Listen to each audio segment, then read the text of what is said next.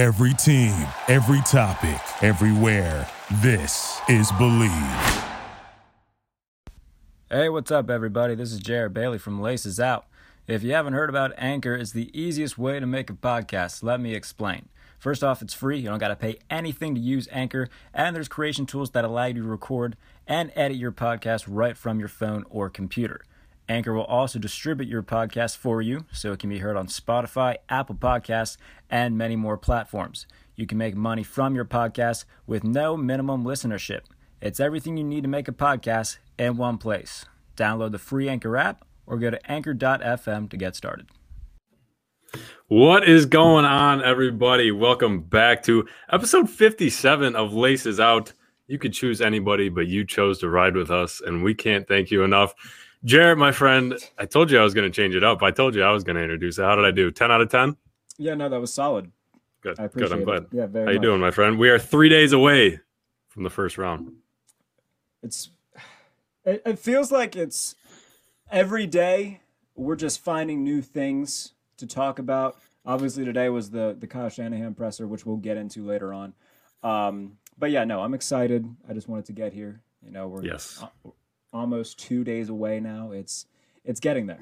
So the, the um, reason the reason why new things keep coming out is because we have nothing to talk about. So we just a lot of times people just make up things and they throw out smoke screens just to see how far it can travel and some people just take it and run and that's the that's the beauty of uh of draft season, my friend. Yeah, and um, you know, like I said, we're gonna get into this whole Kyle Shanahan presser today. Um, but uh, no, we got a, a stacked show. This is the final show before the draft. Uh, we got Chrissy Froyd coming in at about ten minutes. Uh, Nick Farabaugh around nine oh five, and then at nine thirty we got Javi Vega coming in to talk 49ers. So it's gonna be a fun show. Cannot wait. Me and Chris are gonna drool over Zach Wilson together. It's gonna be fantastic. So, but no, man, um, we can. Uh, we might as well just address the elephant in the room with the Kyle Shanahan thing because Please, please, let's let's let's dive right in. I don't know. I really don't know where to start because I've been so adamant for the past month and a half that Justin Fields is going to be the pick, and I still don't think it's going to be Mac Jones, but Still, you still don't. I think it's going to be if it's going to be one of those two, it's going to be Lance. It's got to be right. Okay. It's But Mhm. See, I I try not to. I really, really try not to buy into all the rumors completely because teams are throwing out smoke screens. They uh, the, the 49ers don't want teams to know what they're going to do. That's that's just what it comes down to. And you know, are is Kyle Shanahan and the 49ers going to tease out something like that? I doubt it. If it was totally true, are- they really going to tease out? Yeah, Lance. Lan- I mean, even even a team like the Jets, we all know they're going Zach Wilson, but the Jets haven't said anything about you know even hinting at the fact that they're going to take Wilson. Teams aren't really releasing this kind of information, so Do we You know know. that though? Because here's the thing. I think it's going to be Wilson too for the Jets. But Joe Douglas has been so satirical with all this. You remember a few weeks ago when they're talking about you know the draft and whatnot? He's like, "Oh, everybody already knows what we're doing. Why do we even need to talk about it?" mm, What if this is all just a giant ploy? What if San Francisco knows something that we don't? What Hey. if what if the Jets are gonna take Justin Fields, Robert Saleh, and Kyle Shanahan? We obviously know the connections there. What if they've had conversations saying, "Look, man, I'm probably gonna go Fields at two, so just you might want to look could at your you could options." you imagine? I mean, that That, that, that's was the only thing that makes any reasonable amount of sense to me why Justin Fields wouldn't be somebody that they're highly considering because they know he won't be there. But I- at the I same just- time, why wouldn't yeah. Zach Wilson be in that? I don't I know. know. I don't know. I it, I just cannot wrap my head around the fact that the 49ers want to upgrade Jimmy Garoppolo with Mac Jones. It seems like a lateral. It seems just like not even a forward pass whatsoever. I mean, it feels like the uh, the the the Music City Miracle throw. Is that what we're? Sorry. don't go there. Don't go there. But Mac Jones, I, I think he could be a good quarterback. I, I know you're not you're not super high on him. I know you're rooting for him. Obviously, we're rooting for everybody here, but Yeah. I think he could be a good quarterback. I I can't see how he's worth the the third overall pick. You trade up all those pieces to get up to number three. And the other thing too, it seems like they came into this this trade. They they they went into the third pick without actually having a plan. And that's just kind of mind boggles me because yeah, you don't know what the first two picks are going to be exactly, but if you're going to trade up that much, aren't you just having something set in stone almost if you're going to move that much? That's the thing. I think a lot of this is smoke and mirrors where they've known all along who they've wanted. Yeah. Um, it's it's hard for me to believe that it would be Mac Jones because they could have just stayed put at 12 and got him there.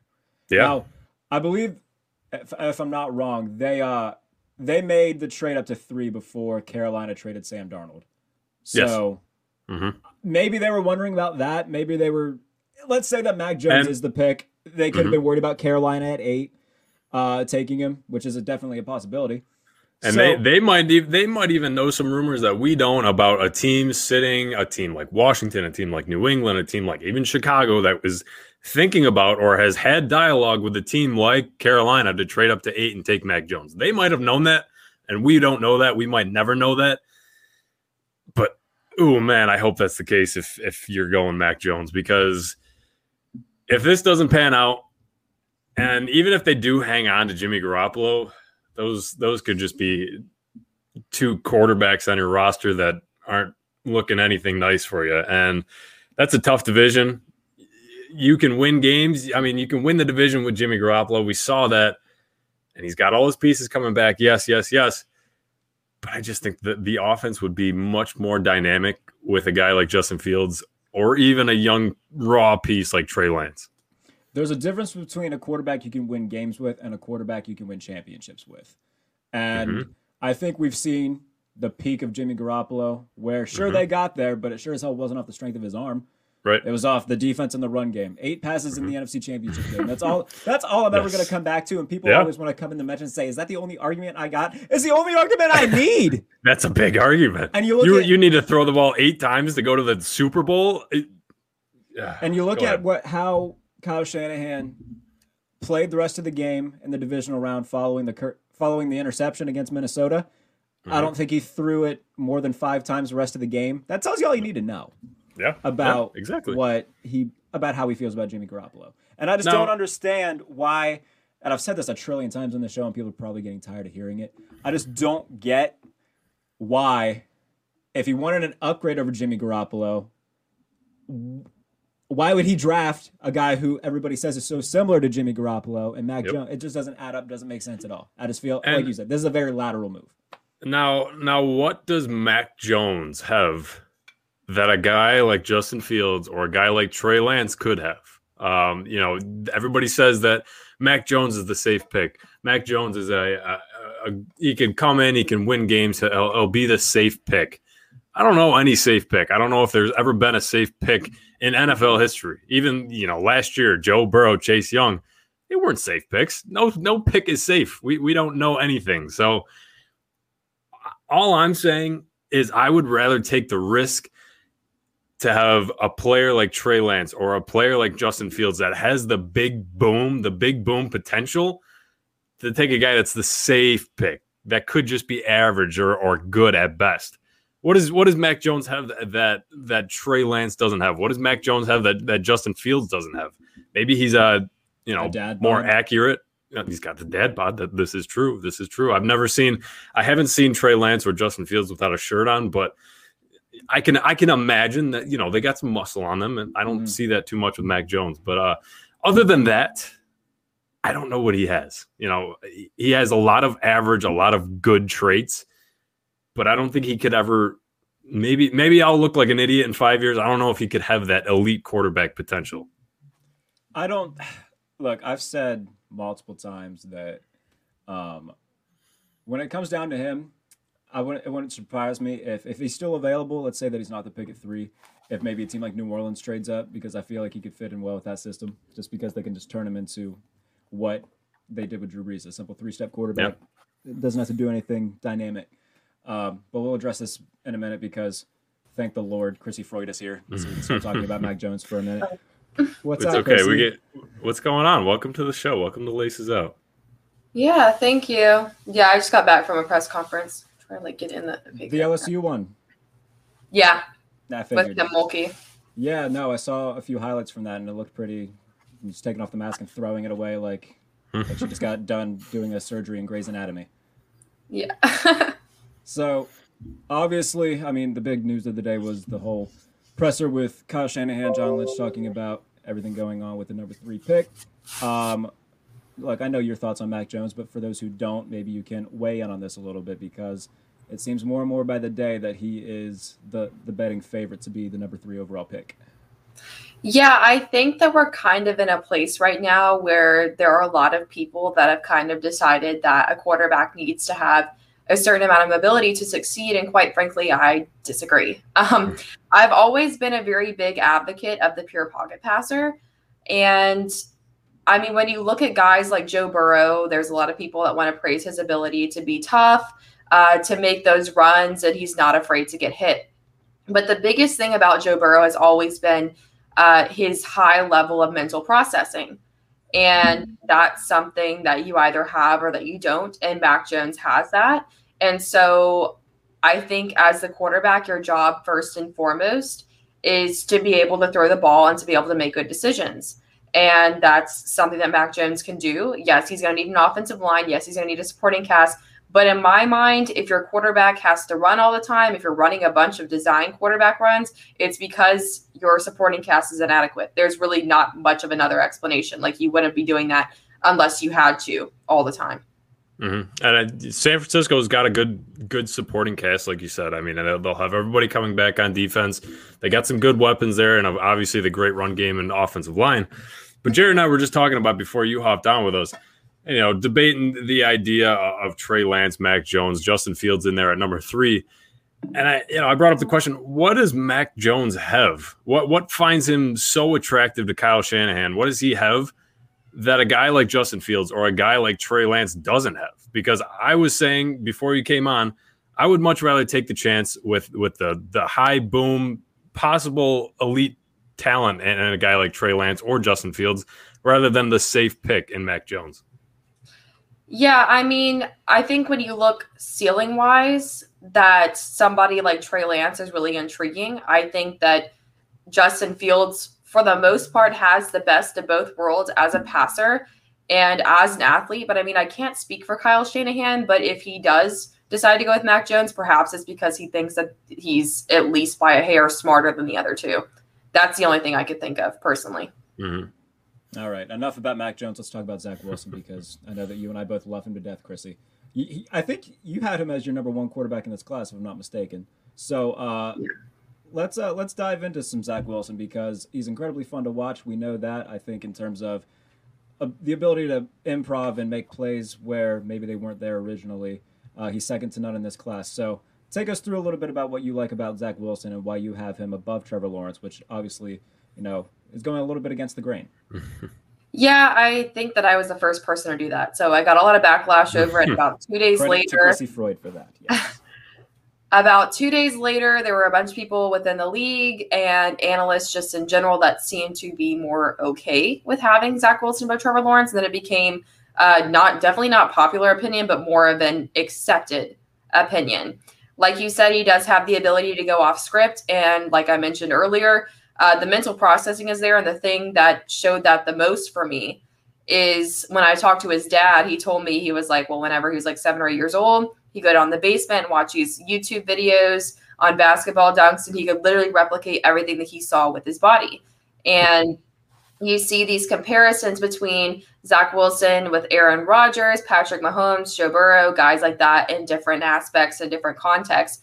And to me, if you have a quarterback or a player at all who can pluck things that he likes from certain players and literally do it uh, on his own physically, and it shows up in the tape to the point that people are making comparisons, I can't say that I've ever found another player that's quite like that. And if you have a quarterback that can do that, then he can really do anything. And mm-hmm. to me, like the the sky is the absolute limit.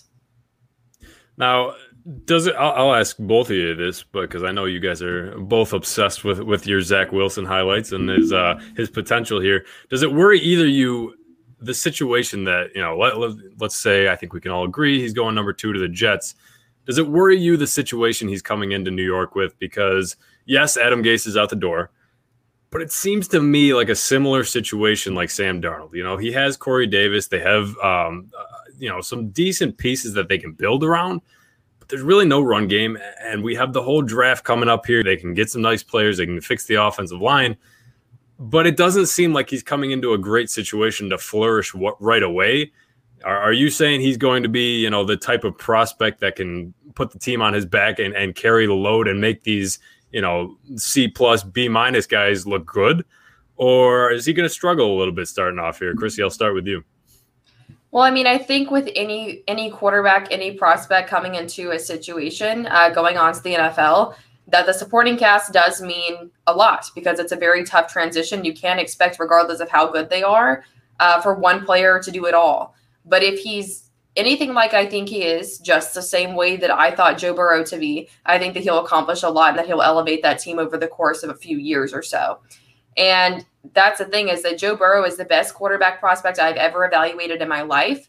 But he did have some struggles in Cincinnati that were not really his own. They were the fault of others that were on the offensive line within the supporting cast. Uh, but he has enough to elevate that team over time. And so that player, in a singular sense, can be very good and can bring a lot to an offense and can bring a lot to a team. But at the same time, it's not, it, regardless of how good they are, one player is not going to elevate a team to win the Super Bowl overnight in one season. It will never happen.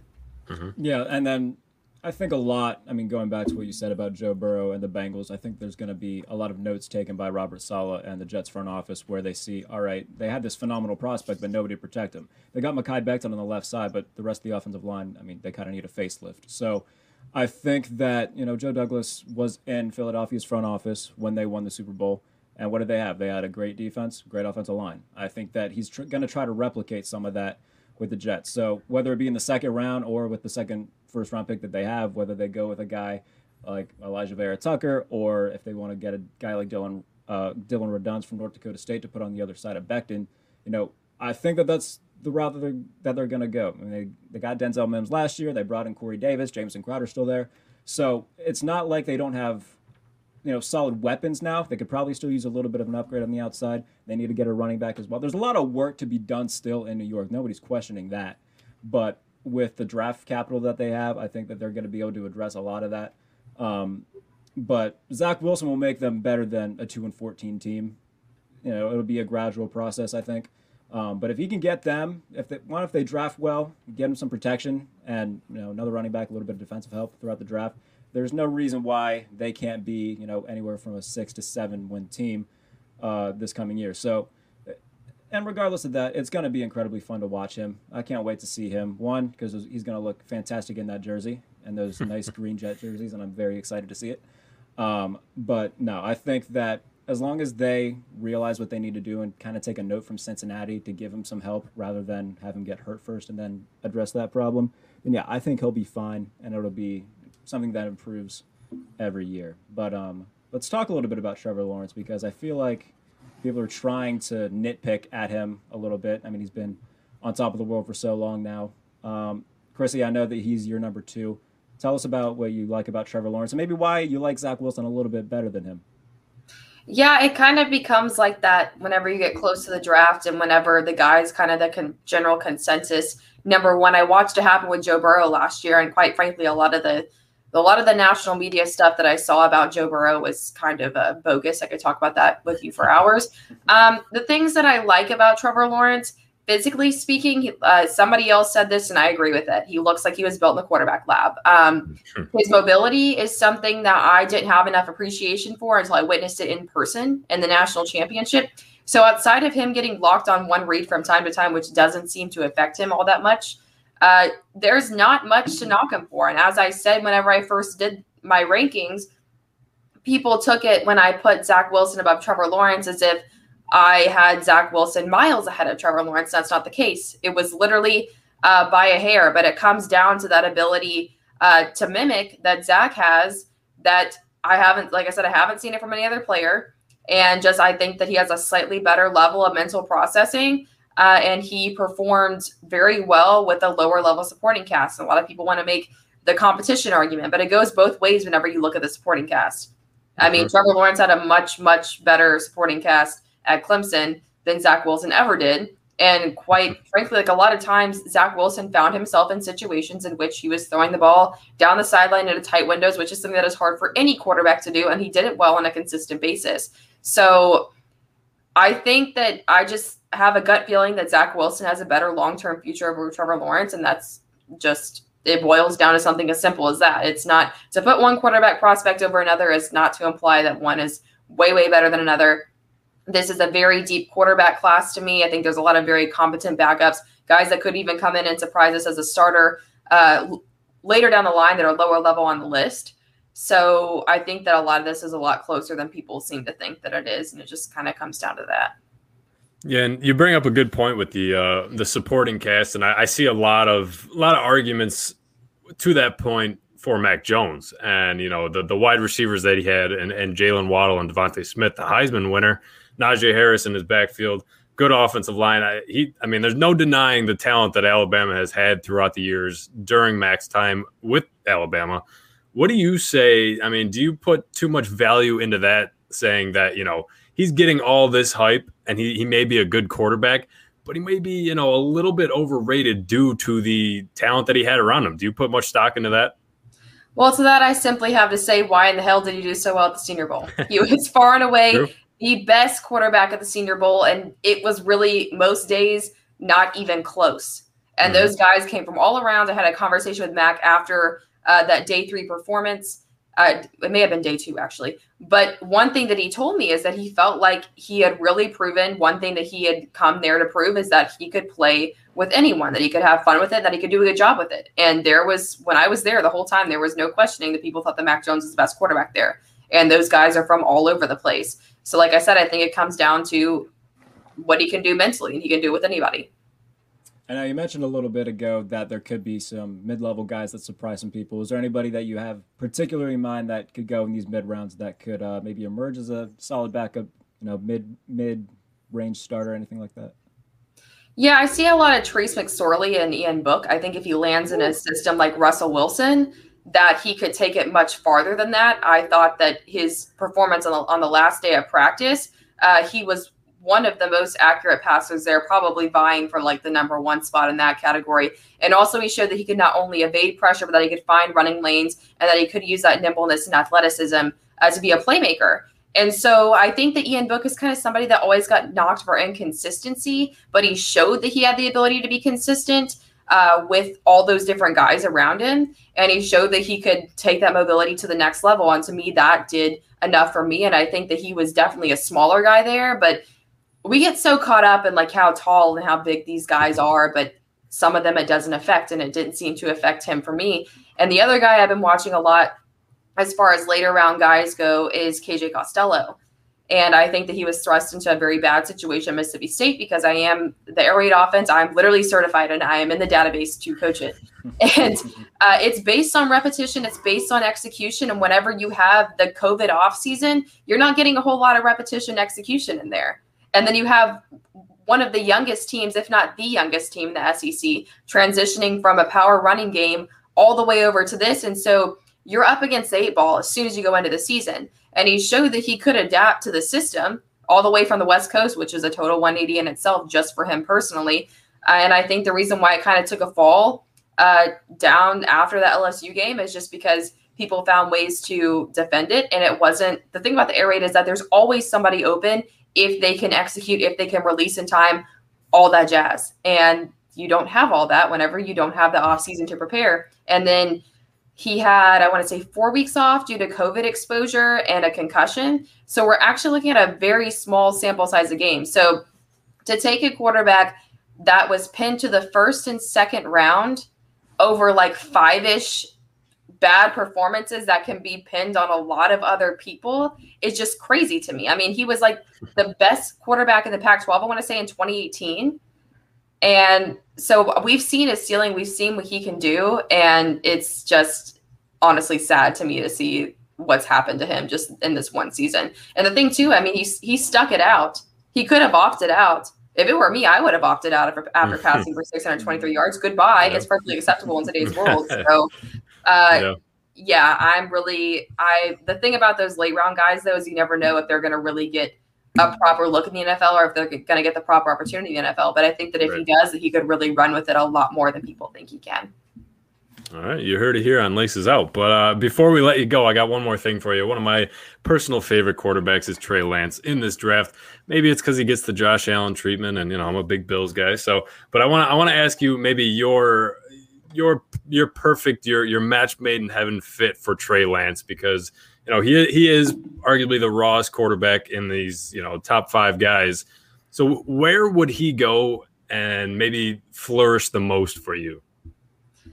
Uh, I mean, I've heard about him going to the 49ers. I've heard about him going to a bunch of different places. So I can't say that I really have the perfect fit in mind for him. But I think that he has one of the highest ceilings in this draft if, if he is what, what I mean, we think that he can be because mm-hmm. he has one of the best touchdown interception ratios in history. I've seen him dog for his accuracy a little bit before, but if you look at the film, there's a lot more to blame outside of him. And his high school coach told me that he has the linebacker mentality. Um, but the thing is about him is that he's told me, and other people have told me too, is I mean, he knows when to get down and when to run. So I think that you have a lot of really good, really rare uh, physical traits and a very good mindset. So yeah, he didn't play a lot of games, but if he does reach a ceiling that a lot of people think that he can, then he could prove to be one of the better in this class for sure. All right, Chrissy Froyd, you can check her stuff out. Draft Network, Pro Football Network, USA Today. Am I forgetting anything? No, I don't think so. All right. Hey, appreciate you coming on. Enjoy the week. And here's to the Mormon Piss Missile, Zach Wilson, going number two overall. All right. Thank you. All right. Thanks, Chrissy. you just you love that guy. You, I, I for your sake. Well, I don't know. For your sake, I you know I hope he's. Well, I I do. I hope he turns out great, but just not for the Jets. I hope he you know, maybe has a maybe he'll have a rough couple of years, go somewhere else, and just turn to a Hall of Fame player. As long as he doesn't have to play my Buffalo Bills twice a year, um, which it seems like he's going to have to. I know, I know, but it's okay because you know Trey White he'll have to face Trey White twice a year, and, and Jordan Poyer twice a year, and Micah Hyde twice a year, and he'll have to see Josh Allen on the other side of the field just lighting up his defense. So that is that's fine with me. It's okay. I'll let it happen. I am excited though, just because I do think. I mean, I did a Jets mock draft for Fansided, and um, I hope that they don't do what I would do if I was them, which is, which is take Zach Wilson, obviously, but then at 23, if Travis Etienne's on the board, take him too, Oof. because God knows that they need a back. And yeah, but God knows they need offensive line. Well, here's the thing. Here's the thing with that though is that it's an extremely deep tackle class. It is. It and is. they pick and they pick again. Like I think it's ten picks after the 23rd mm-hmm. pick or nine picks after. So they're going to be able to have access to a lot of really good tackles still, who in any other class would be first round picks. So this is true. So I do think that that they have the advantage of that. And um, oh man, if they go Wilson, Etienne, and then get a guy like Dillon Radunz from North Dakota State and put him on the right side, that's a great haul and the first three picks, and they still have a boatload of picks after that. That would be that would be a lot of potential right there in terms of what they can do with that offense. Um, I would expect them to go maybe an interior lineman as well at some point in the draft because they yep. could use it. They need all the help that they can get up there. So that that would be the best thing for me, in my opinion, for them to do. And after last year's draft, you know, I I came out of after the seventh round wrapped up, I was, I said, you know what? Both Miami and New York both had pretty solid drafts, and I, you know, I was a little nervous. Um, obviously, didn't did not turn things around for the New York Jets as they finished worse off. But you know, I, I always say it. Everybody always says it. You know, you can have thirty picks each draft. You need to hit on those picks, and it's no guarantee. There's no guarantee on any pick. Um, so it's it's not easy. You know, you can you can accumulate all the talent in the world, but if they don't work together well, if they if they don't pan out, you're back at square one. And you know, I, I hope for for Jets fans, I hope that they can turn it around because it has been ugly. Um, it has not been pretty, even during the Rex Ryan years. It, it was not pretty with with uh, you know Mark Sanchez and all that jazz. But it's a new era here, and uh, you got the Mormon piss missile coming in. Ideally, in a perfect world, he will he will turn things around for the uh, gang green. Exactly. But you know what? Enough about the New York Jets because it's time to talk about my Steelers with my buddy Nick Farabaugh. What's going on, mate? How are you? I'm doing well, man. Thanks for having me on. This is going to be a Steelers talk, man. Steelers. Jared, I'll Jared loves the this year- Steelers talk. Yeah, It's okay. can't get enough of I'll, it. I'll, I'll work through it. I'll be okay. Don't worry. The Steelers this year are to be a wacky team, man.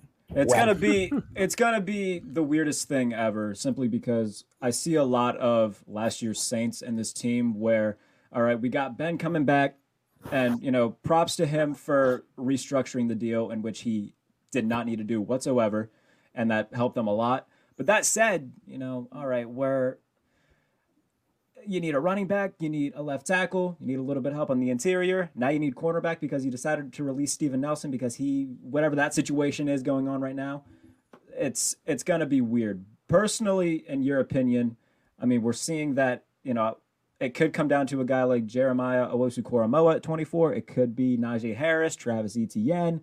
If you had to bet right now what you think they're gonna do if all those guys are available, what's the pick? Najee. Um, Okay. It just like everything they look for in a player, he kind of checks. Like just the things like Tom, like Colbert mentioned today. They know the Alabama program really well. He fits a position in need. Played at a Power Five school. They were at his pro day.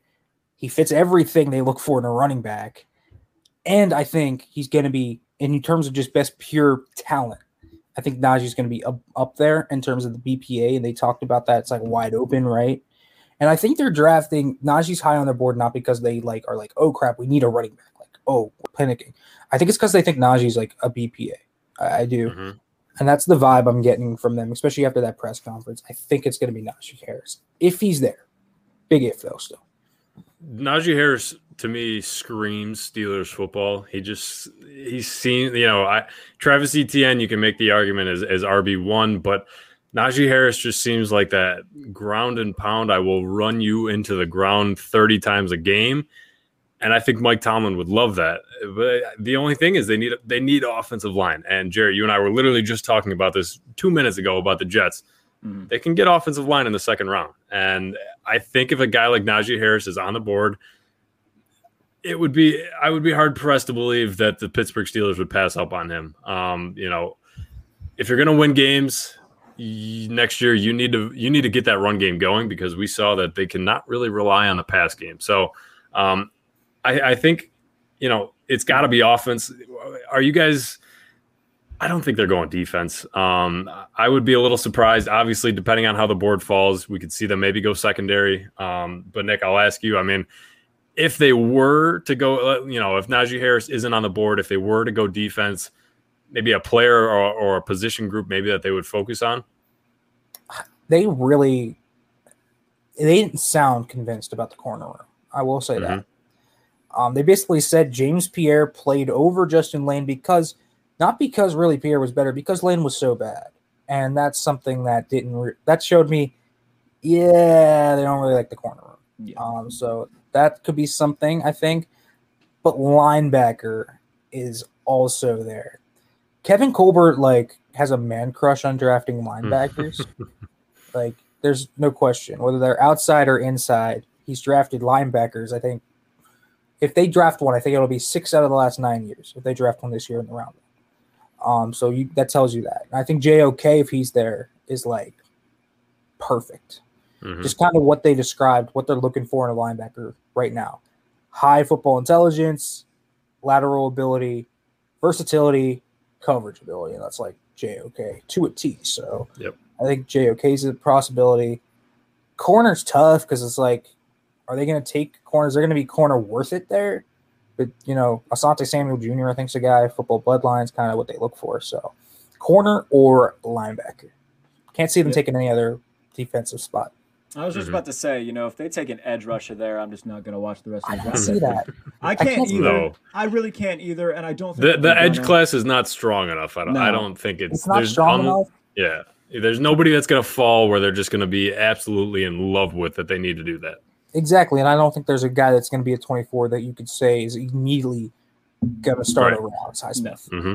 No, It's not. and now the thing with the cornerback room, I mean, you just mentioned it. The whole thing with Justin Layne going on right now, he was already kind of a question mark in the room. the thing with Steven Nelson that boggled my mind when it happened, and you know I said, you know, if they're if they're gonna release Steven Nelson to make room for Juju, then I'm gonna be irate. Obviously, a few more details have come out about that in terms of it not being for Juju and anything. He uh, reportedly was upset that Cam Sutton was going to compete for the outside spot. Whatever's going on with that, either way, Steven Nelson's gone, and it's a problem because now the cornerback room is that much thinner. Um, do you think that maybe you know if they can target a guy like maybe in a Fatu Melifonwu in the second round? Let's say that they do go running back first round. What needs addressed next? Is it going to be a tackle? Is it going to be secondary? What could in what order do you think that they should address their their top needs right now? So it's tough. Mhm. Running back to me is like fourth, fifth biggest need. So you're essentially like, yeah, it's not a good room, but it's also like you can get productivity out of McFarland and Snell behind a really good O line still and Mhm. like not die for it, right? Mhm. But like if your coverage sucks, like if if the secondary just sucks because they don't we've have a seen, slot. and we've seen that 2015 through like 2018. we we saw a good amount of Yeah. that. So it's like at that point, I'm like, well, I really want three day two picks, but like I don't have that. And I would really, I can make an argument corners the top position to me, like absolutely. Mhm. But I think they have to get a center. Like you can't start BJ Finney. I'm sorry, you're gonna get Ben killed. You're gonna get Ben killed. Like my, if you take Najee Harris in round one, you have to double down on O line. In me, Yep. in my opinion, I would go tackle, center, or center tackle in that order, in whatever order. It, because center center feels like the only position to me that they can't they have to take in the first three rounds. Like they Yeah. cannot leave day two without a center. Because that Mhm. center has to start. You cannot start JC Hassenauer or BJ Finn. It's just not possible. I'm sorry. Um, and, and like you also want to tackle and you talked about that running game. If you want to win a foot, if you want to win a Super Bowl with Ben this year, and this is probably Ben's last year, you have to have the good O line. Uh, you Yep. just have to. So running back, double down O line, and then you probably address edge, linebacker, and corner in some fashion. I don't think you can leave round four without a corner, um, but I think you can be kind of liberal with that other pick. You can take a line linebacker, take a tight end, kind of whatever you feel like. Mhm. I, th- I think the thing that before I let you go, Kurt, um, the thing that they had to their advantage with corner, it's a very deep uh, defensive back class this year as well, so they can Mhm. kind of they can afford to wait till maybe the fourth round to do that. Go ahead, Kurt. Yeah, no, I, I was just gonna say. I mean, would you? I, I don't know if you'd be surprised. I don't think I would, but do you expect maybe the Steelers to take a flyer on some quarterback, maybe in round four or five, you know, middle round? Because, like you said, this is probably Ben's last year. Are they going to go into next offseason with with Mason Rudolph and, and Dwayne Haskins battling for quarterback and maybe try for a free agent in the offseason? I I would just I would be surprised if we don't see the Pittsburgh Steelers come out of this draft at least with some new young blood quarterback in there in the quarterback room. See, the thing is, I think maybe I think Haskins is that young blood quarterback. Okay. That's what I got. Because Mhm. like Tomlin gave me that, and this is purely before today. I would probably say maybe. Now I'm thinking no because the way Tomlin talked about Haskins, he's like he was a first round pick two years ago. We're excited to develop him, and I'm like, well, that's Mhm. that's the development of quarterback. Yeah. And I think that's what they brought in Haskins for. It was to fill pre essentially the developmental draft need of the quarterback position. And the only guy I can really see them taking in that round two, three area is Kellen Mond. I, I think he's the one guy. I can't see them taking Trask. He's pretty much Mason Rudolph.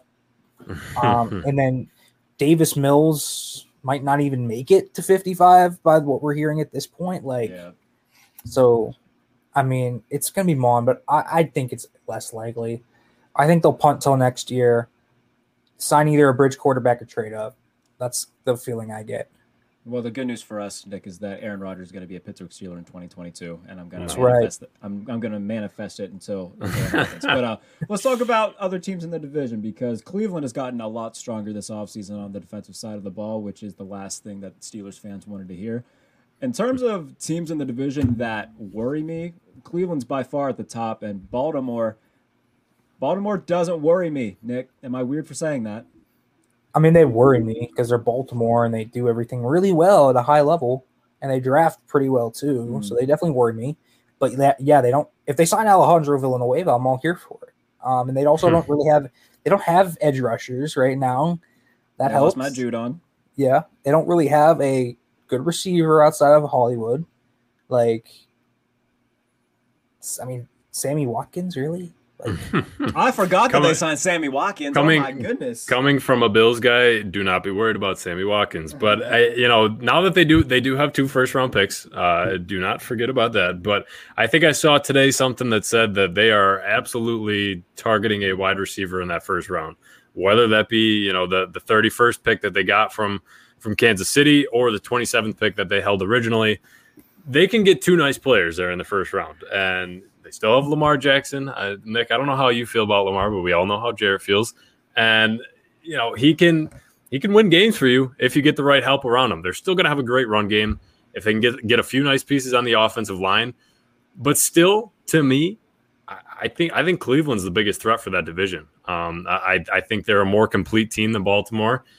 Baltimore lost a lot of pieces on defense. They'll still have a good defense, but that defensive line is getting a little old. So you know, still got it. Still got the whole draft to go here. But uh, yeah, I think for me, for me, I think Cleveland is probably the biggest threat to Pittsburgh for that division. yeah, I, I would agree with that. I think Cleveland right now, you kind of look at what their needs are.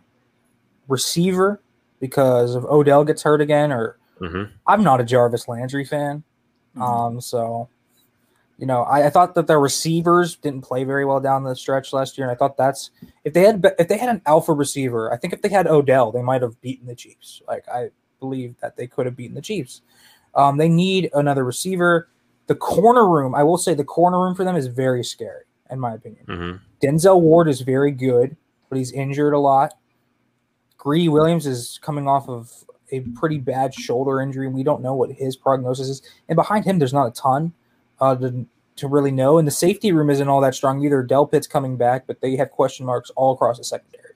So Mhm. there's a there's a falling point for Cleveland, it's the secondary.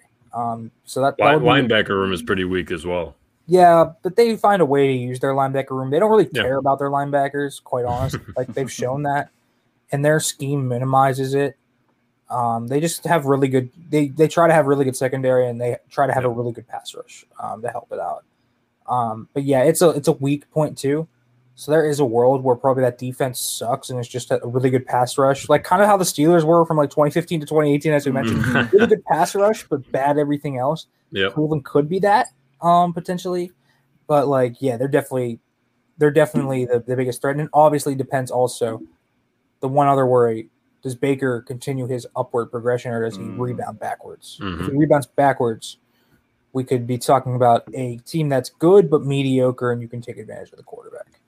Well, we will see what happens come Thursday night, Nick Farabaugh, buddy. Appreciate you coming on. You can check out Nick, Pittsburgh Sports Now, Pro Football Network, ACC Network, bunch of places that you can get his content. Appreciate your time, brother, and we will talk more about the Steelers, I'm sure, on Twitter and throughout uh, the season. Good talking to you, buddy. Thanks for having me on, guys. All right, Thanks, buddy. Nick. Thanks. All right, so now You got your Steelers kick. I did. Are you, are you good now? Are you okay? Yeah, and now we're gonna, you know, we're gonna go right from from one thing to the other because my boy Javi Vega is waiting, and I'm sure he's got a lot of things to say about Okay. everything that's gone on, not just today, for the past month and a half. Because Javi, my guy, is, I'm just gonna bring him in right now. Javi, you know what, man? I've got a lot on my mind right now, and a lot of things to say, and I'm sure you do too as a 49er fan. But Uh, yeah. mo- mother of God, what is happening in Santa Clara? Uh, I think a lot of posturing, a lot of. Can I curse on your show? Sure, why not? You know, I think I think there's I think there's a lot of like big like big fuck you type energy from the 49ers to All the media. Um, like yeah, you think it's Mac, eh? You think it's Lance? We're gonna pivot and do something else. Uh, This reminds me a lot of Kyle Shanahan. That I don't know if anyone remembers the the uh, Carol the, the game against Carolina where they absolutely destroyed them.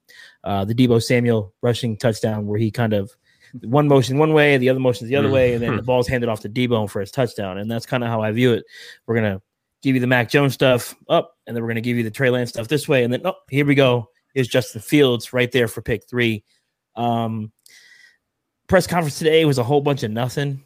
You know, Kyle's not going to give you anything, but I think Kyle's kind of irritated with the this notion that his stereotype is Kirk Cousins and and Mac Jones. I, I think a lot of media types have kind of they're they're.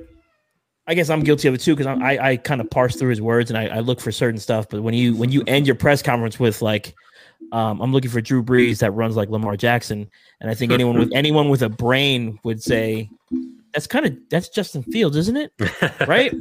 Yeah. Um, so you know, it's to me. I think there's a lot of posturing here. I think there's a lot of uh, smoke. I think there's a lot of ways to potentially try to mess up other other teams' draft plans here, right? The Yep. Niners, you know, Jared, Jared and I were at the Senior Bowl. We watched Mac Jones. That is not a top 15 pick. No. Not one bit is that a top 15 pick. And the only reason he was, the only time he was mocked to the Niners was when they were picking at 12. So all of a sudden he's the third best player or the third quarterback in this draft. Mhm. No, Daniel Jeremiah last night during their uh, live mock draft on NFL Network, he said picking Mac Jones at nine was too high. Yet he's mocked in your draft at three. Which is it? What are we doing Yep. here?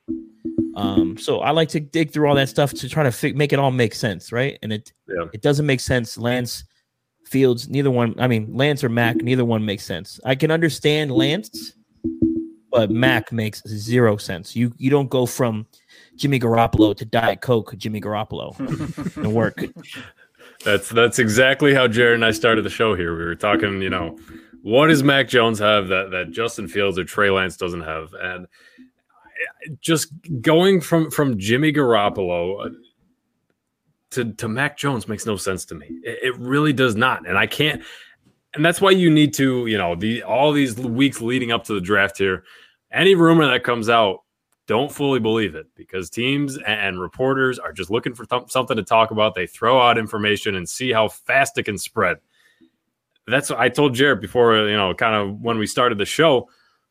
It, it just doesn't make sense that that a team like San Francisco or Kyle Shanahan would just release the information and say, you know what, it's Trey Lance, it's Mac Jones, it's it's that, you know, it's easy, and run with that. It, it I don't think so, and that's why I think that Justin Fields is still definitely in play. Mhm. I think he should. I think he still should be the pick. Uh, I I do love Trey Lance. I think he's maybe you know I'm not saying he's the best, but I think he's my favorite quarterback prospect in this class. But Justin Fields would just fit in so nice with that offense. That uh, makes too much sense to me. And That's- the other thing before I let you go, Javi, uh, it just feels like you know that Family Guy meme with a mystery box where like you know like you can have Justin Fields or you can have you know Mac Jones. Well, well hold on a second, Loish. Jimmy Garoppolo's anything, but Mac Jones could be any. He could be even be Jimmy Garoppolo, like something like Exactly. that. Yeah, where exactly. you know it it just makes absolutely no sense. Where how many times we're gonna say it makes no sense? Let's start taking shots every time So- say that. I'm. I think the biggest thing. Um, let me find it because I have. I was speaking to someone today about it. It's Mhm. um, you know, you, you don't trade up. I don't know, how do you word it? It was. It was. It was perfectly worded. Let me find it real quick. Um, This They the traded fly up- journalism, yeah, they traded up to three because they didn't want Mac, not because they they they do want him. Um, you know, for me, it's a lot of this. Kyle Shanahan's familiarity. Kyle Shanahan's a, a coach of familiarity, so he likes guys that he's familiar with. He knows Justin Fields from the QB Collective days. He's familiar with him through John Beck, so he has that familiarity factor with Justin Fields. Um, you know, we all know Trey Lance has accuracy issues. Fields not so much. We all know Mac is very limited as far as a mo- as his mobility. Yes, he's cool inside the pocket, but the minute that stuff breaks down, I don't expect Mhm. him to escape Aaron Donald in in the NFC West, right? Um, Yeah. So you know those things. To me, i i- at twelve, Mac would have been fine. Like I would have been like, okay, whatever. um, but at three, it just doesn't make any sense. And the Niners have found success by drafting players with traits, um, with a lot of traits, and those players have been successful for them. When they go with guys who are, you know, just high floor guys like a McGlinchey, like a Solomon Thomas, it doesn't work out for them. You know, Dante Mhm. Pettis. When they go with guys who have real high quality traits, Deebo, Aiyuk, Kinlaw, Bosa, Fred Warner, Tarvarius Moore, Ahkello Witherspoon. I mean, we all know Ahkello didn't really work out, but when he was when he was on, he was really good. So Mhm. I, I just think when the Niners go with guys with traits, they they find themselves having a lot better time as far as getting the results out of these players. So for me, Mac makes zero sense. You know, I know I know there's reports out there it's Mac or Lance, and I, I think a lot of that has to do with you know, I, I think people just want to believe the group think like, oh well, Mhm. Schefter said it. Well, Schefter hasn't said anything. Any, anyone notice that Schefter's been really quiet through Yeah. all this? Yeah. Schefter's been like re-reporting what comes out. Like Schefter Yeah. hasn't really reported anything on his own about this, which I Yeah. think does say a lot. right? And then a lot of the same, a lot of the reports, if you just listen to it or read it, it's all the same. Justin Fields can't read a defense. Trey Lance is really smart. uh, elite processor from Mac Jones. Do do we have anything Yeah. else to talk about here? Like Right. I- you're getting this apparently uh, to me. To me, it sounds like the Niners are feeding these guys information. Like, hey, look, this is we have a little internal, you know, fisticuffs here with John and, and Kyle, where one likes Mac and one likes Trey, and then we're all just kind of not looking over here at what's going on with Justin Fields. While he, you know, for all we know, he could be be for all we know, he could be buying a house in California right now, getting ready for, Mhm. or he could be in Tennessee with with George Kittle and all the other guys training. You know what I mean? Like, Yeah. Where here's this smoke, but Justin Fields is over here. Like it just doesn't make Right. sense to me for that. And I think part of it is to, you know, people are like, why do you have a smoke screen? So this goes back to ruining other other teams' plans. You go, Yep. the Niners traded up to from twelve to three, and literally a week later, Sam Darnold is traded to the Carolina Panthers. I don't Mhm. buy for a second that the Carolina Panthers were in love with Mac Jones because of the Senior Bowl. in the Senior Bowl game, he had three decent practices, didn't do anything that was super spectacular. Um, so that that doesn't that didn't make sense to me. And then you hear today, uh, New England would try to get in front of, uh, to get to seven or get to eight to take Justin Fields. Like, where where is Mac Jones falling that you Yeah. couldn't have gotten him at twelve? Yeah. Because Mac Jones needs the Niners more than the Niners need Mac Jones. Like th- these things just doesn't this doesn't make any sense. And I, I really think I really think the Niners are trolling. I, I I- hate the word trolling, but I think they're really messing with the media types. Like you guys always want to be first, never want to be right. You know who's got it, who's got the scoop, da da da da. Um, you know, and it, it just to me it, it all just feels really fishy. And you know, I put a hundred, I put it out there on Twitter. I put a hundred bucks on Fields plus six fifty. I don't care. Okay. Okay. I like it. I like it. I like the I like the confidence. But I it to me, the thing that that you know, we keep saying it makes it makes no sense. But it, to me that doesn't make sense. How can Kyle Shanahan and, and the entire 49ers front office play Russell Wilson twice a year, play Kyler Murray twice a year, and now you know the the Rams have uh, Matt Stafford coming in, but how can they play those two guys twice a year and say we want Mac Jones? We don't want a guy. We don't want. I'm not saying that Justin Fields is, is like Russell Wilson or Kyler Murray, but they're similar players. You know, they can run the ball. They got the big arm. How can they look at that and say, "I want Mac Jones. He will sit in the pocket and he won't run." You win games with a quarterback that's mobile. You win games with a quarterback that, that can do things when the play breaks down. I'm just saying it. Even if it is Trey Lance, it still gives you a better chance than I think Mac Jones would. Absolutely. Um, and you know, to go real quick with the Stafford thing, um, Sean McVay and Kyle Shanahan are constantly compared to each other. Like we just watched Sean McVay punt one, you know, the most winning, like one of the top winning quarterbacks in the last four years. He sent his ass to Siberia, you know, to go get Matthew Stafford in, ex- you know, in exchange. And Stafford isn't, he's not, he's not, he's not Russell Wilson, but he's not a stat. You know what I mean? Like he's a little bit Mhm. more mobile in the pocket. He can make some better decisions. You mean to tell me that if Sean McVay was making this pick, would he take Mac Jones? Absolutely not. So No, there's your answer. No, no, no. Yep. So no, there's no in no in no world is Mac Jones a pick here, regardless of the Matt Ryan's. And people are like, well, Kyle Shanahan has a type. Okay, what is his type? He's inherited all of his quarterbacks, Yeah. except for Exactly. the four in San Francisco. And he, you know, he took he brought in Brian Hoyer. We understand we understand why he brought in Brian Hoyer. He wanted to teach the offense to whatever, you know, you're you're you took over the worst roster in football. You're trying to teach the rest of the guys what you're wanting to do with this offense. That's why you have a Pierre Garcon. That's why you have a Kyle Juszczyk. You had Logan Paulson. Those guys are familiar with Kyle. Again, back to familiarity. Um, then you draft CJ Beathard. For the folks out there, like, oh well, he drafted CJ. CJ Beathard was a third round pick. Mhm. Shouldn't have been drafted that high, but he also was not picked to be the guy, right? Exactly. Like we all know, Kyle had an affinity for Kirk Cousins, and I still think Kirk Cousins would have been fine in this offense. Probably would have won games. Cool. You, we're talking about Kyle Shanahan completely differently. Um, and then the Jimmy Garoppolo thing. Jimmy Garoppolo is probably more before the ACL was more mobile than Kirk was. So we know Kyle's going to want somebody down a little bit, extend the plays. Mhm. People kind of forget in the Super Bowl in the first quarter. You know, the play breaks down and Kyle's in on the sideline in Jimmy's face, like, yo, run, go. You- if you go back and watch the TV copy, he's in his Yeah. face, like, yo, if it's Yeah. there, go, just take off and go. Um, so you can't tell me that Kyle doesn't want a guy who move. He also wants a guy who's going to be able to bail him out too. Like Kyle has to be nearly perfect as a play caller with all his quarterbacks. Let him get a guy who can bail him out a few times. Like Yeah. if you have 72 offensive plays, you know, there might be 15, 16 of those that aren't going to work, but maybe your quarterback can extend them. And, you know, those 15 or 16 that don't work, maybe you cut that down to 10 plays that don't work. Those other five can be the difference in a ball game. So that's, that's the kind of stuff that I think about when I'm looking at the eval of all these guys. And, you know, you know, Jared knows my, my, my number, my QB one is, is Zach Wilson, right? QB two was Trevor Lawrence. QB three for me was Justin Fields.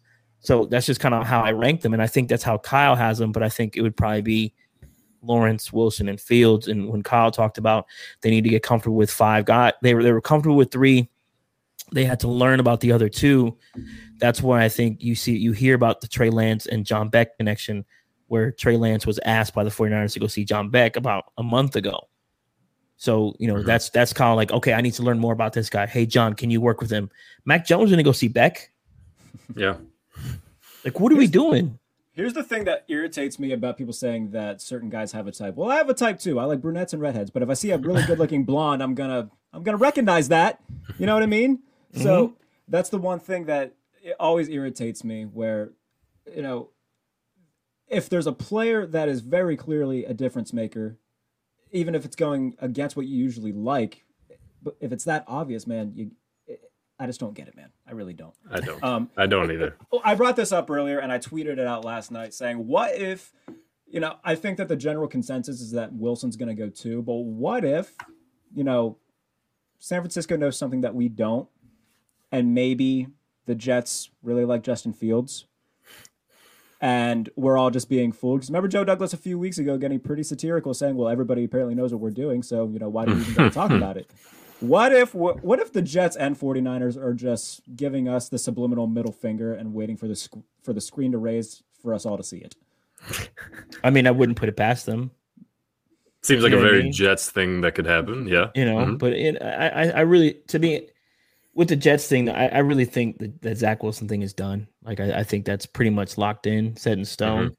Mm-hmm. Um, they kind of tipped their hand. I mean, at that point, what are you really tipping? You know, the draft would have started at two anyways, because we all know Trevor was going one. It didn't even matter. Right. Right. Unless Trevor, you know, unless Trevor did something really, really stupid, you know, he wasn't he was never he was gonna go one. But he's going one, and then Trevor Lawrence, I mean Zach Wilson, from what I understand, you know, he he was buying cars in New York or you know, hmm. doing a whole bunch of stuff on his Instagram. You know what I mean? So hmm. whatever that, you know, take that for whatever that means. But you know, uh, the draft starts at three, and I think there's another part, portion of it with Albert Breer brought it up. Like the NFL doesn't want these teams to kind of get this, let this stuff out. So the NFL is kind of reestablishing itself with fans. You're getting fans mm-hmm. in Cleveland. You're going to get fans back in the stadium. You want the excitement there for that third pick, and people are like, "Oh, what's going on?" Um, Bucky Brooks said it best. He was like, "The Niners are like the sun, and everyone's just orbiting around them right now, trying to figure yeah. out what they're going to do and who they are." Um, so they they've gone they've gained a lot of attention. The Niners are a massive they're a massive team. You know, five time Super Bowl champions. You know, they're they're they're a big big West Coast brand, and they want the viewership. And I, I think that plays a part in all this too. Them keeping things hush hush, and the Niners not things. And part of me believes. I hate to even say it like this, but I think I think Ian and, and Schefter, I think they all know who the pick is. They're mm-hmm. just, you know, they're just doing all this shit for engagement. I, you know, you look at their mentions, they're in shambles. You look at the ESPN yeah. channel, it's just like you guys are full of shit. This it's like what you know. They, they, Adam, Adam, people, Schefter, so. Adam Schefter could could tweet out the the eye emojis, and, and there would be a hundred different rumors to come out of it, and I that it's, exactly. it's amazing, it's phenomenal. But Javi, I want to ask you, you know, we've we've we've talked about the quarterbacks. We know it's a big question mark. Mm. Talk about some other position groups that the 49ers need to focus on because, you know, obviously all the injuries that they had last year, they had the injury bug bad. They're getting all those guys back. What's some some other positions that they're going to focus on besides quarterback going into uh, this draft? Um, I mean, in my opinion, I, I think I think they have to address the other edge. Uh, you know, Dee Ford, we don't know what the we don't know what his long term is. Um, I know they they signed Samson Ebukam of the Rams, but to me, he's more of a you know third down situational pass rusher. You know, he may play in the you know as a Sam linebacker most of the time. Um, obviously corner because you only have Verrett on a one year deal. You got K1 on a one year deal. Uh, Moseley's on a three year deal. So you're going to want to address the, the, the cornerback spot. Um, running back is another one that's on the list. People are like, oh, why would you put a running back?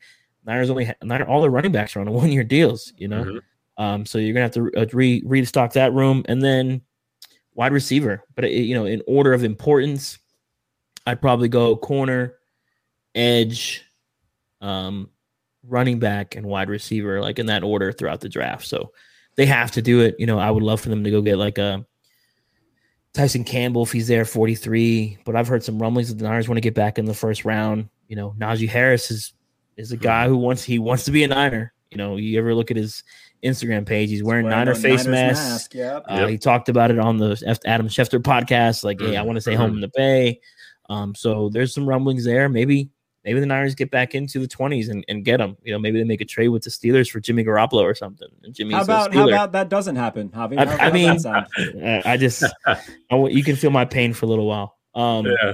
but no, I, I think I, I think the Niners would be really interested in running back early. I, and as as unpopular as that might be, I think there's a good chance they might take a running back early. But corner for sure, and edge rusher definitely.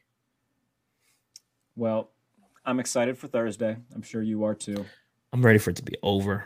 Me too. I bet. I bet. I think we're all just kind of at that point where we're we're ready to get to the finish line. It's Mhm. almost there. Javi, my friend, I always love talking to you, buddy. Yes, I'll sir. talk to you Likewise. soon. All right, buddy. We'll talk Take soon, care. Okay. Yep. Peace. Thanks, Abby. Yep. Yes, I, I think we're all in the same boat. We just want answers. We just want to. We love the draft. After after the third pick, we can all just breathe easy, breathe, breathe easy. 49ers fans, you got your quarterback. Whether you're happy about it or not, we will know it will be set in stone. We are only days away, and I cannot wait. Yeah, I was going to say, I mean, some of the 49ers fans probably won't be breathing easy, especially if it's Mac Jones as the pick. They're going to be hyperventilating, actually. Do you think? So- Do you think there's any 49ers fans that are just pounding the table for Mac Jones? I I've seen a few that like him. I've seen a few that, yeah. I mean, I've become an honorary member of 49ers Twitter over the past few months. So, I mean, I'm well associated with what um, a lot of them think. Um, Now, the Mhm. vast majority of them don't want it, but there have Yep. been a few that um, aren't opposed to it. So, okay. Well, but we if it does happen, there's going to be an uproar. Yes, for, and it's big going to time. be. And I'm just gonna be able to sit back and just kind of, you know, sip my the, the Kermit meme where I'm just kind of sipping my tea, watching yeah. everybody So will I, because you know what? The Buffalo Bills have Josh Allen as their quarterback, and I couldn't be happier. I couldn't be happier to be here to be here to. Uh oh. Kurt, I think I lost your sound, buddy. Uh oh. I can't. Oh, talk again. Can you hear me? Yeah, I did. Yep, I can hear you. Yeah. Uh, wait, let me just make sure. All right, I think I'm back. Sorry, I think I think I bumped my cord a little bit. But uh, today Yes, is the anniversary uh, of Josh Allen being drafted by the Buffalo Bills, and I just want to go on record saying that I wanted Josh Rosen because everybody says, "Oh, I'm a Josh Allen believer from the beginning." You're probably a liar. Everybody wanted Josh Rosen over Josh Allen, but it's okay. It's okay to be wrong, especially in this circumstance. But uh, before we head out, it's been a wonderful show, a packed show with some great guests. Um, there's one more rumor that that came up today with my Buffalo Bills, and I need to address it Okay. because uh, I I, heard about I don't know.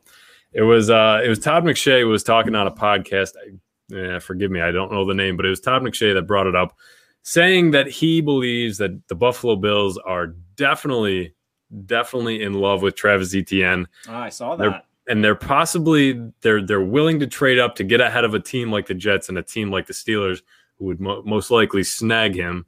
The Bills are sitting at 30.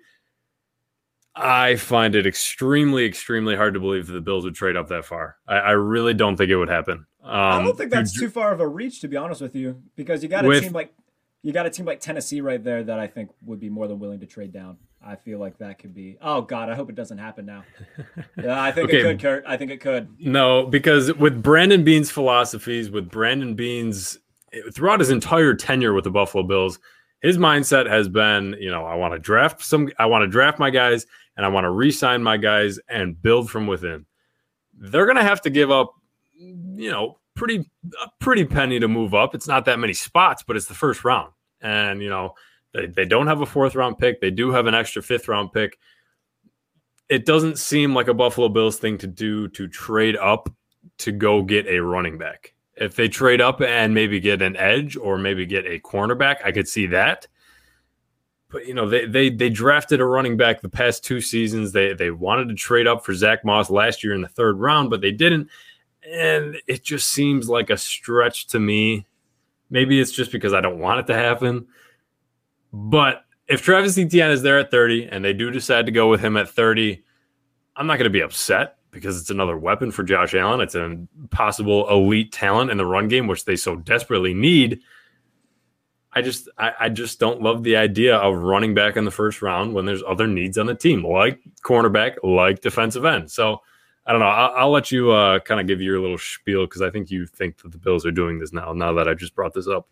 Well, I mean, I don't think he's going to be there at 30, so they'd have to trade up to get him. But you yeah. mentioned the two of the running backs they've taken. How's that turned out? They're not exactly the greatest. Hey, build the offensive line. That's I will. I am in, in full full favor of the Bills just decking out, making the best offensive line in the league, and you will see those two running backs flourish because the the offensive line that they have right now in Dion Dawkins, excuse me, Jon Feliciano, Mitch Morse, Cody Ford, and Daryl Williams, they have never played together. Jon Feliciano was out to start the year. He came back. Cody Ford went out. Those five have never played together. They have had guys moving pieces in and out of the line. I'm not a big believer, and Devin Singletary, I really, you know, even when they drafted him, I wasn't in love with him as the uh, running back one. I just don't love the idea of trading up to get a running back. I, I really don't, unless unless this front office has full full love and and confidence in a guy. I just, I would be a little little hurt, just a little bit, but a little excited at the same time. My thing with that is that look what it's done for the Chiefs offense getting Clyde Edwards-Helaire and what he's meant to that team. I feel like that could be a very similar situation where you get Travis Etienne and you don't have to rely so much on Josh Allen all the time. You can have a reliable running back. I feel like Etienne's far better than both Singletary and Moss, which would change the dynamic of that offense. I think that that would be, if not the best move, among the best moves. Where, you know, if they stay at 30 and a really good corner is available, let's say that Caleb Farley falls to 30 then yeah, you take Caleb Farley. That's fine. And you know, if there's still one of the better running backs, whether it be like Michael Carter available in the second round for him, I don't know if he will be, but I think running back should be near the forefront of their needs because it could help that offense out a lot. And we've seen what it's done for a team like Kansas City, whom Buffalo is their biggest competitor, and they need to find a way to get over that hump. Okay, but counterpoint to that, they won the Super Bowl. They then draft a running back their offensive line gets absolutely demolished in the Super Bowl. Offensive because line none is, of their offensive line were starting. That's that's very different. Very different. I am it. just saying. I am just saying. If the Buffalo Bills want to fix this run game, you need to fix. You need to fix the offensive mm-hmm. line. Drafting Travis Etienne, drafting Najee Harris, is like buying a sports car when you have no money. They need an offensive line. They real they they need guards they, yeah, you know, I think they could upgrade the tackle position, but I don't think they will. But you can upgrade the left guard and right guard. Jon Feliciano's contract is made so that he doesn't have to start. You brought him back for three years, but he doesn't necessarily have to start under those numbers. Cody Ford's kind of a big question mark. They, he came in, they drafted him, they started him at right tackle, didn't really work out. They kicked him inside, started working out a little bit, then he got hurt. So there's question marks. And I just think that they might ride out this this running back duo and now trio with Matt Breida, one of the fastest running backs in the league. I think they might run out this ride out this running back room for one year. If it doesn't work, then next year maybe they look to, towards running back in the first round. Well, as long as that keeps Travis Etienne out of Buffalo and he a Steeler, that's all I care about. Okay. So, I don't know, mate. This has been it's been a long ride. We're almost there. This is our final show before the draft, and um, uh, it just feels good to be almost at the finish line because God yes. knows I'm tired of talking about this. tired of saying the same names, tired of doing the same mocks, tired of watching the same film. Soon we will have answers, and soon we can break down those answers. And then, then we're on to the season and training camp, and we are about to be in full swing, and I cannot wait. I'm excited too. So thanks for you know always tuning in for this draft stuff obviously every place talks about it we're glad that a lot of you listen to us talk about it it means a lot yes. so kurt where can they find you on twitter you guys can find me at kurt k-u-r-t Haumesser h-a-u-m-e-s-s-e-r 88 keep up with all this bill stuff going on all these rumors and keep up with me if the bills end up trading draft picks up ahead of the Jets or the Steelers for Travis Etienne because it will be fun. But I did bring back my my positivity tweets because everybody loves it. I love it. I love to spread some positivity with my Bills, and it seems like everybody's loving it. So follow along on there. And Jarrett, where can they find you? You, if you're watching this, you already found me at Jay Bailey NFL. I'm trying to kind of do something. I'm, I'm kind of stealing your idea, but I hope you know I gave you credit for it. That's okay. Um, I, I, hey, we're we're a team. We work together. We Yeah, work off so- of each other. So a lot of stuff for me the past week. I've done Steelers mock draft, Washington football team mock draft. I did a Jaguars mock draft. I did a Lions mock draft. I did a Jets mock draft. I'm gonna do uh, Bengals mock draft before Thursday and a Buffalo Bills mock draft before Thursday. Oh, So okay. So we will uh, you know, you'll see how that turns out here in the coming days, and then thank God we can be done with mock drafts for a year. I cannot wait. So again, appreciate everybody uh, for tuning in as always. Appreciate Chrissy Ford, uh, Chrissy Froyd. I messed up her name. Nick Farabaugh, Javi Vega. I'm so tired. Um, I will. We'll see you guys next week after the draft with a lot to discuss because uh, we'll see what happens, especially at number three. So thank you for tuning in. We'll talk to you next week. Till then, take care. and we will see you soon. See ya. Thank you for listening to Bleav. You can show support to your host by subscribing to the show and giving us a five star rating on your preferred platform. Check us out at Bleav.com and search for B L E A V on YouTube.